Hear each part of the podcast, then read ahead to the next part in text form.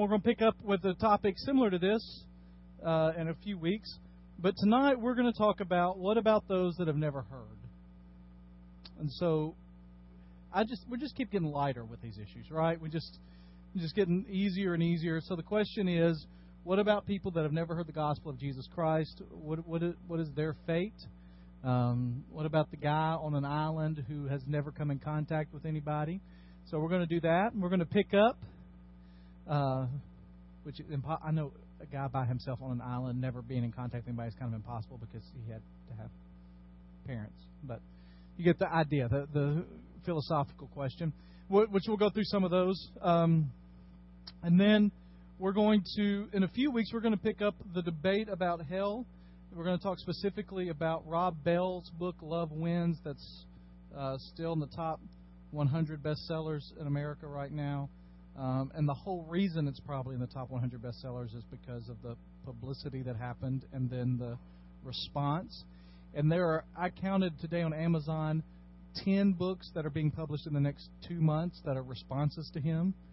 So you would like to think those are guys that just really feel like the need to get the book out to respond, and not the guys that think there's money to be made on a book that sold a couple million copies. But so we'll talk about that and really kind of what does the Bible say about hell. The, the truth is, the Bible says things about hell that we maybe not talk about or are comfortable with, and we say things about hell that aren't in the Bible sometimes. And so we'll talk about that and what how we get our theology of it, where it comes from. We'll talk about a guy named John Milton in the middle of the, that. Uh, anybody know what John Milton wrote? Paradise Lost, which uh, between Paradise Lost and Dante's Inferno, they've come up with a lot of good things not necessarily biblical things, but things that people kind of think about hell. So that's what we're going to do. All right. And if anybody objects, you can have the floor. All right. So uh, tonight we're going to do that. We're going to talk about kind of the issue of other religions, people that have never heard what the Bible says, what people think. And we're really going to spend some time talking about what other people think. And so tonight, we're going to use some ism words. And I don't want you to get caught up in all the isms. You can write them down if you want to. They're not going to be on the screen or anything. And you just spell them however you want to spell them, and nobody will know any different, all right? Uh, but just, we'll talk about kind of the views behind them and what holds water, what doesn't hold water, where they come from in that, what they're hoping for in that, why they're there. Um, this is an issue that is going to be more and more prevalent because we are more and more aware today of the world. I mentioned thinking about my grandfather last week, and you know that he just had this simple idea. I mentioned this on Sunday. He had this simple idea that he just told people at the truck stop where he was stopping or in the uh, truck shop where he was working about Jesus, and that he didn't. He went to the Philippines, but Gramps didn't have daily updates on worldwide events. He wasn't coming in contact with people of different faiths and um, different ethnicities. Uh, I, I was struck a few weeks ago. Some of you were here when Larry Gilmore, the director of evangelism, was here for the state of Tennessee. And uh, I, I ask a question because I just read some stuff about the fact that Nashville, the projection is that Nashville will be in the surrounding counties that touch Davidson County will have over 2 million people in the next 10 to 15 years, which is an addition of 750,000 to a million people, almost double in size, which is hard to grasp and Nashville is becoming a technology center in some ways for the Southeast in some areas and other manufacturing. And so it will not only be one of the largest cities in the Southeast, I think Atlanta will be the only one larger uh, in estimations in what is considered typically Southeast. Miami is not considered part of the Southeast because you've ever been to Miami, you, you realize it's not really part of this kind of culture. But Nashville will be the most culturally divergent city in the southeast. I was struck that night by Phil Hartman. Y'all know Phil, right? Phil works for IBM and their computer stuff, and Phil has traveled the world doing things. But Phil talked about on his team, he has, and he's talked to me about it, he's got a Buddhist, Hindu, Muslim, Jewish. These are guys that he works with all the time. When I think about my Gramps, now, Gramps wasn't a computer engineer, He's a truck driver. Gramps basically worked with Southern Caucasian men, good old boys, country boys. On the weekend, they fished, they hunted, they drove pickups, not because it looked cool to drive pickups, because they had to have pickups, and their pickups weren't cool looking, unless you consider banged up and beat up and rusted out. All right? And that was his world. Well, today, we interact all the time with people of different faiths, ethnicities, regions of the world. Eli, when he was in kindergarten, half of his class were minorities. He had students, I've told you this, I think, he had students from Chinese descent, not like just descent, but had lived in China. He had parents from India. He had parents from uh, other Eastern countries. He had uh, some African Americans, Hispanics. It was half of the class was a different ethnicity and several different religions. And so the questions that just begin to arise out of that are twofold. One is, are we right?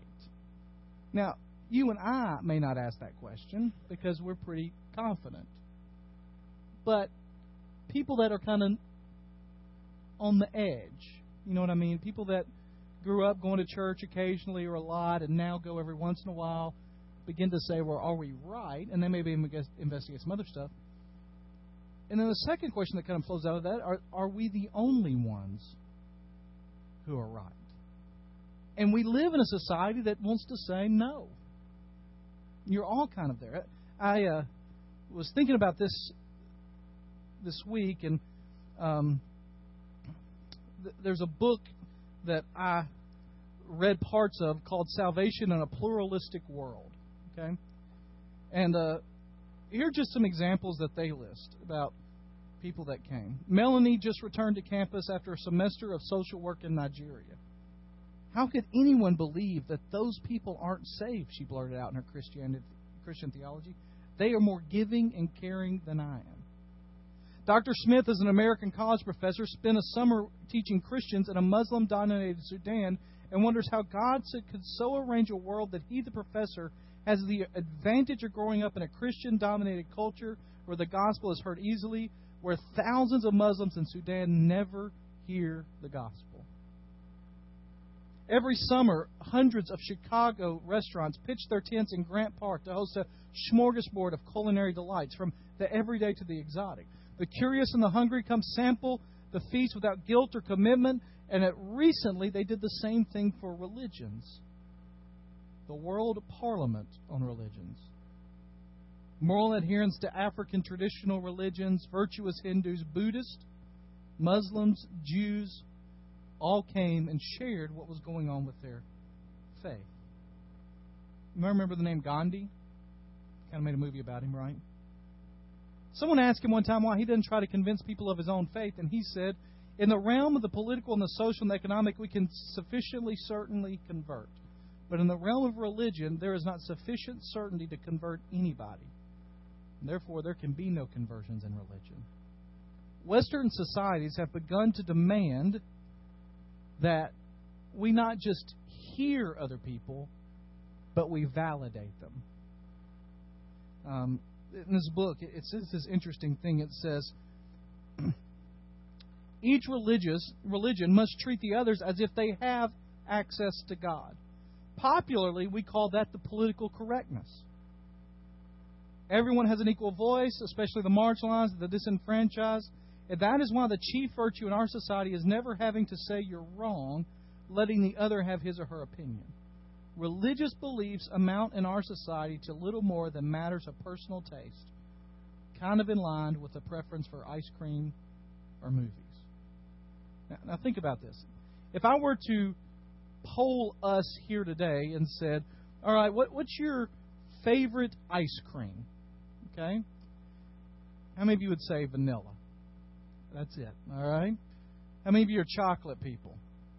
All right. Somebody else tell me something I didn't ask you. What's your butter pecan? All right. What was that? Was that what y'all had back there? Butter pecan? Is that? Huh? Pralines and cream. You were butter pecan. cherry and vanilla, cherry vanilla, strawberry ice cream, anything with nuts and chocolate, all right? So Jack's a little nuts back there. Mine, which is correct, is Bluebell chocolate chip ice cream. If you've never had Bluebell chocolate chip ice cream, I'm sorry for you. Um, but ice cream preferences are exactly that, right? They're preferences. And as hard as I can try, I can't convince you that my preference is any better than your preference. Now, we could try to come up with arguments, but we can't. I can't give you an airtight argument why Bluebell chocolate chip ice cream is better than your normal, everyday butter pecan. All right? I can, in my experience, I think it's better, but I can't convince you of that. Well, in our society, people kind of take that same approach to religion. Well, that's fine for you. You like that. I, I'm, I like I like chocolate chip mint. You like that? That's okay. I, I'm I'm a Buddhist. And in that kind of society, what is happening is not just that people won't listen sometimes, it's that it becomes wrong to try to convince people otherwise. So let me ask you a question. Well, what does the Bible say? On this issue, what does the Bible say about multiple religions, do they have a pathway to God? Where is that, Cliff? John 14, 6. The Bible also says that God's desire is that everybody gets to come saved, and God gets what He wants. Somebody else? Anywhere else? John 14, 6, our only anchor point there.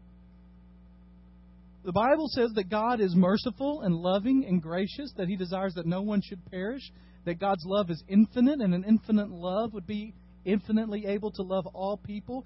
God is generous. He is a God that it tells us in the book of Revelation will have people from every tribe and tongue and nation. And there are tribes and tongues and nations that have never heard of the gospel, can't get the gospel. How in the world are they going to be there if there aren't other ways? I mean, you've met some people. I mean, some good people, some some people that aren't Christians. Maybe they're good old boys down the street, or maybe they're uh, they're your Hindu neighbor, or maybe they're a Jewish neighbor, or Maybe they're just somebody that doesn't go to church and they're just as good as they do the same thing. I mean, they talk the same way, they act the same way. There's no real I mean, they're good people. They give, they give all the time to the Red Cross and they give to organizations. I mean, surely God is not going to punish them. And what about those people that God doesn't even allow the opportunity to hear? Surely God's not going to hold them responsible because we didn't do our job. You see how the argument gets made? Now, here's the thing there is a spectrum that we can go on from everybody gets in to nobody but believers in Jesus get in. What I want to do tonight is take you on that spectrum, okay? Now, John 14:6 is a good passage. Acts 4:12 is another one. There is no other name under heaven by which men might be saved except for the name of Jesus. We're going to look at some ways that people kind of get around that. I don't necessarily think they're good ways, and I'm going to recommend if you really are interested in this kind of thing. Uh, I read this book is called Four Views on Salvation in a Pluralistic World, and it has people. The thing I like about this book, these views I'm about to give you, it has people that actually believe them write the chapter on them. So it's not me as somebody that believes Jesus only saves saying this is what a pluralist believes. It's this is a pluralist and this is what he believes, and then they let people from other perspectives write. Well, this is where I disagree, but um, it's an interesting book. Now, it's part of a series that they do. Zondervan's do it, and then uh, the Baptists are doing one too. The Baptist is called Perspectives on. It's an interesting series, but it, they just get people from different places. All right. The first view is called universalism. What is universalism? Somebody know what universalism means? Everybody gets to heaven. Okay? And believers, people that claim the Christian faith, would say that that comes out of the fact that Jesus Christ died for the sins of the world. Here comes the Lamb of God who takes away the sins of the world, the entire world. Every knee shall bow, every tongue confess that Jesus Christ is Lord.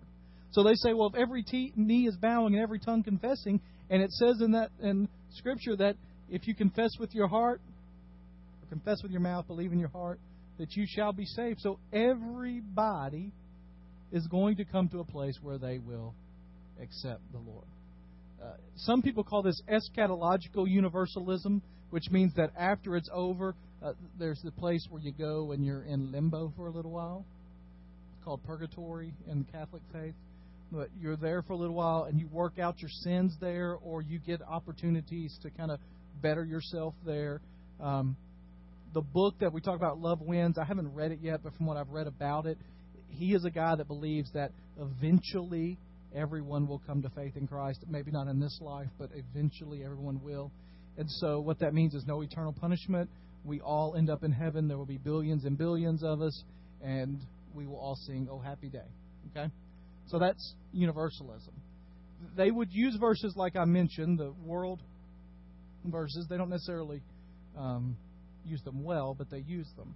This is what I, I call the all dogs go to heaven view. Right? Remember there were those movies out, All Dogs Go to Heaven, and uh, that wasn't what they were teaching, but the idea that everybody gets to heaven is just depending on there. Now, people don't really believe this. Because all you got to do is mention two or three names to them, and they will say, oh, no, no, they're not going to be there. You mentioned Adolf Hitler. Hitler's not going to be Well, everybody's, no, no, he's not going to be there. So they don't really believe this a lot of times. Now, there are hardcore scholars that say, well, eventually, yes, he will be.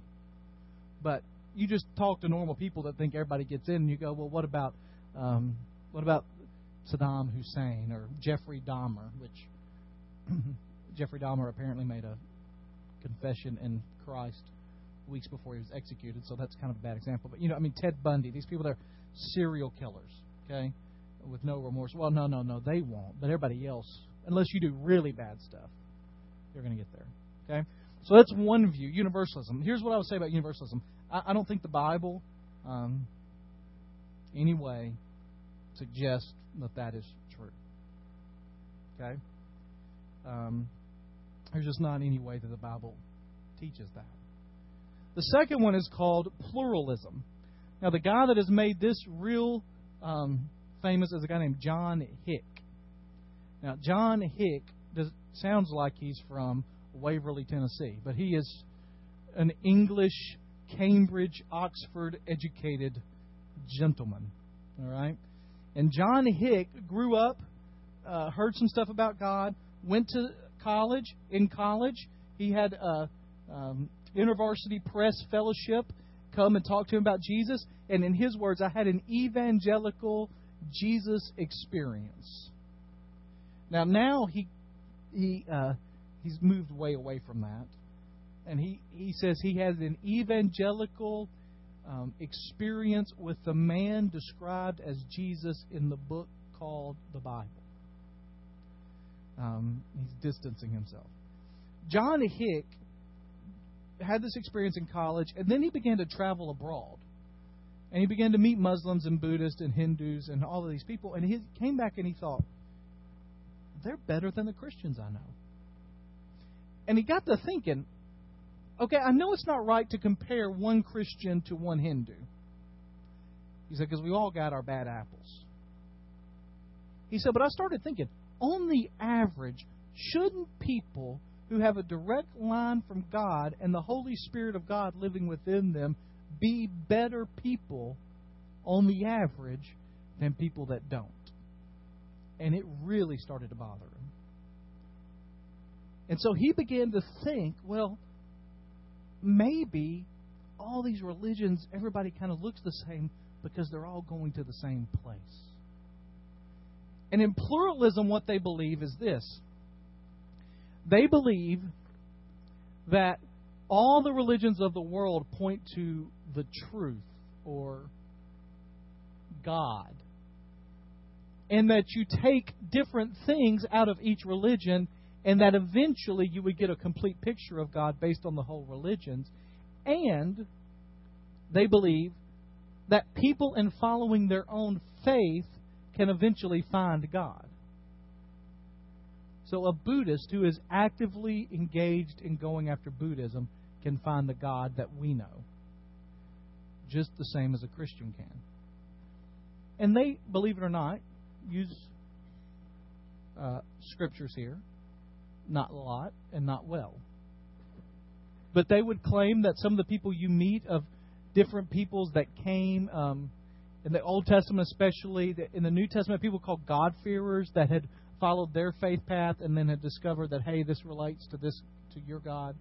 Uh, they would relate, they would talk about Paul in uh, in Athens when he's there and he says, "I see you have statues to all these gods," and would say that he doesn't condemn those gods. He just says that all of these really are searching for the one true God, and he gives them another piece of that puzzle.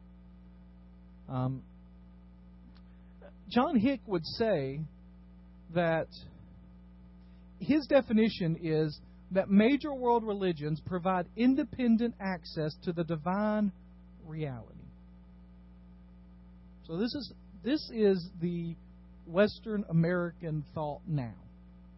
One of the scary things about the millennials, if you look at the group of people that were born from 1980 to the year 2000, about 45 to 50 percent of them, even that have church attendance regularly, say that it doesn't really matter what faith you believe in, just as long as you go after that real hard. Eventually, you'll find where you're going. Um, this is the attitude that our media has taken, our movies have taken, our television, our music. This kind of idea that we're all kind of in this together. Um, that we all kind of have a spark in this faith, and maybe yours is a little farther along down the path, but we're all kind of there. And, and Hick would say, listen, because you can find the same basic themes in all religions. He would say, you can find the golden rule in almost every major religion. Which the truth is, you can find a lot of things like it. You can't find that one, though. And he would say, now, he doesn't believe the Bible, so that makes it difficult for him to argue from the Bible because he doesn't believe it. But his point would be, you're doing okay with what you're doing. You just keep doing what you're doing because eventually we'll all get there. Not exactly universalism because it does encourage religious stuff, but it's moving that way. Then we come to something called inclusivism. All right? Inclusivism says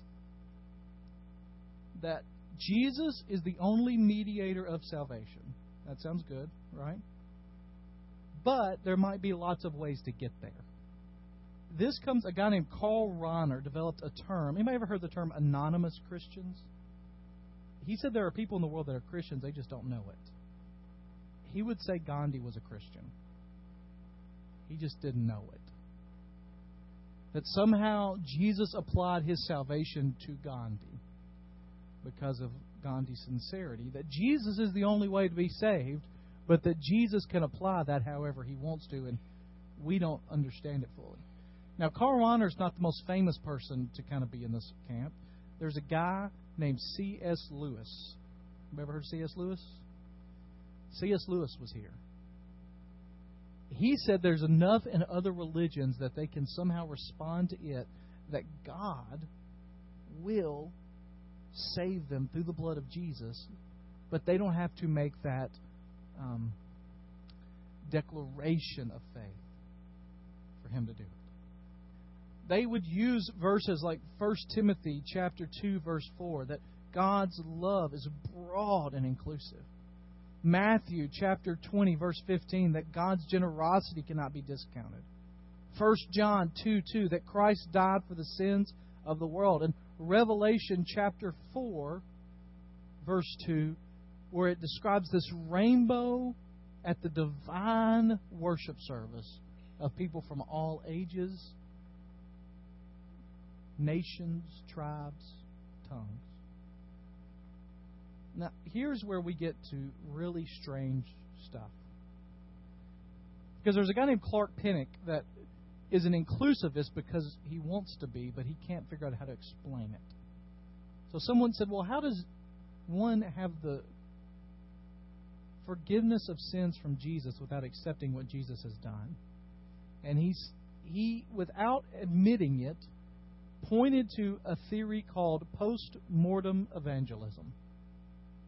Anybody ever heard of post-mortem evangelism?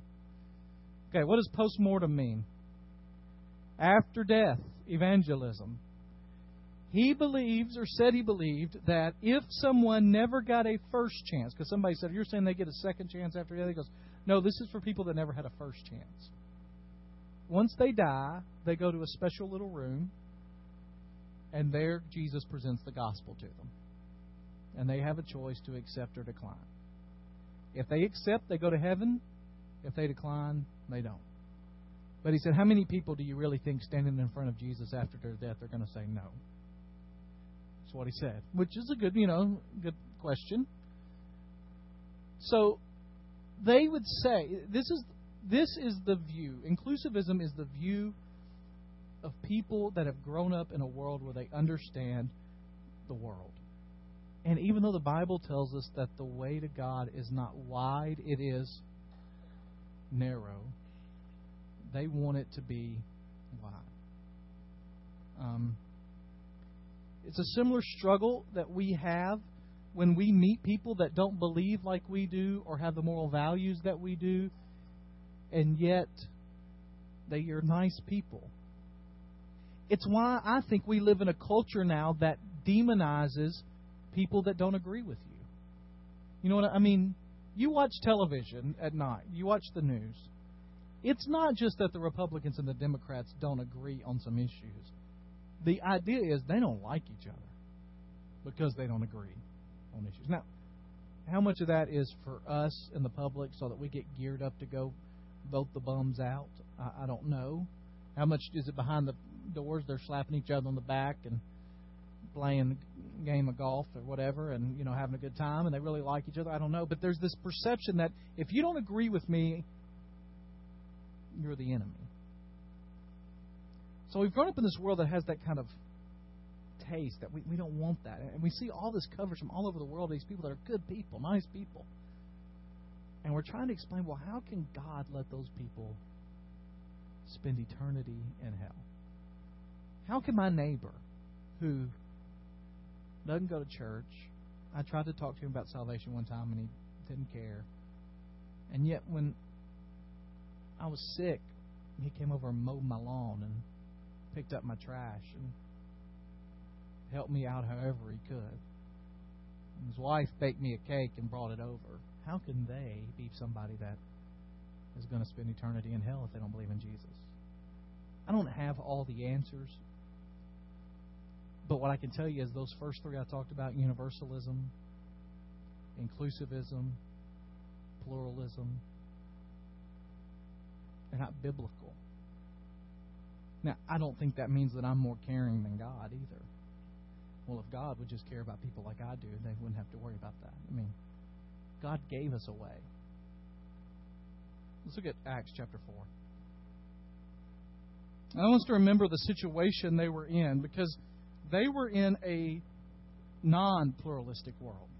Okay? You could get in trouble if you preached against what they believed. And in chapter 4, verse 1, it says, The priest and the captain of the temple guard and the Sadducees came up to Peter and John while they were speaking to the people.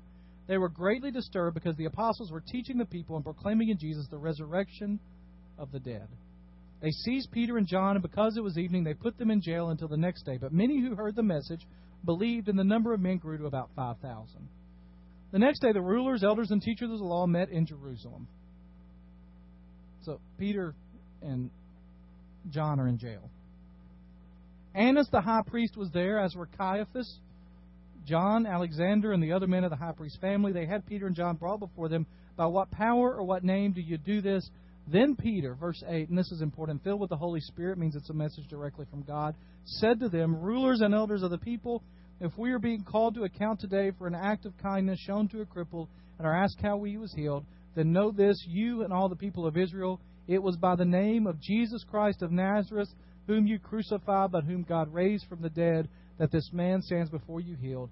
He is the stone you builders rejected, which has become the cornerstone or capstone. Verse 12. Salvation is found in no one else. In case they missed that. There is no other name under heaven given to men by which we must be saved.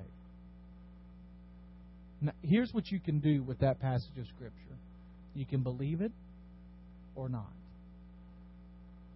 you can trust it or not. But what you can't do, I don't think, is believe it and work around it. Well, that's what they said. But I'm not sure that's what, what we we know what they mean.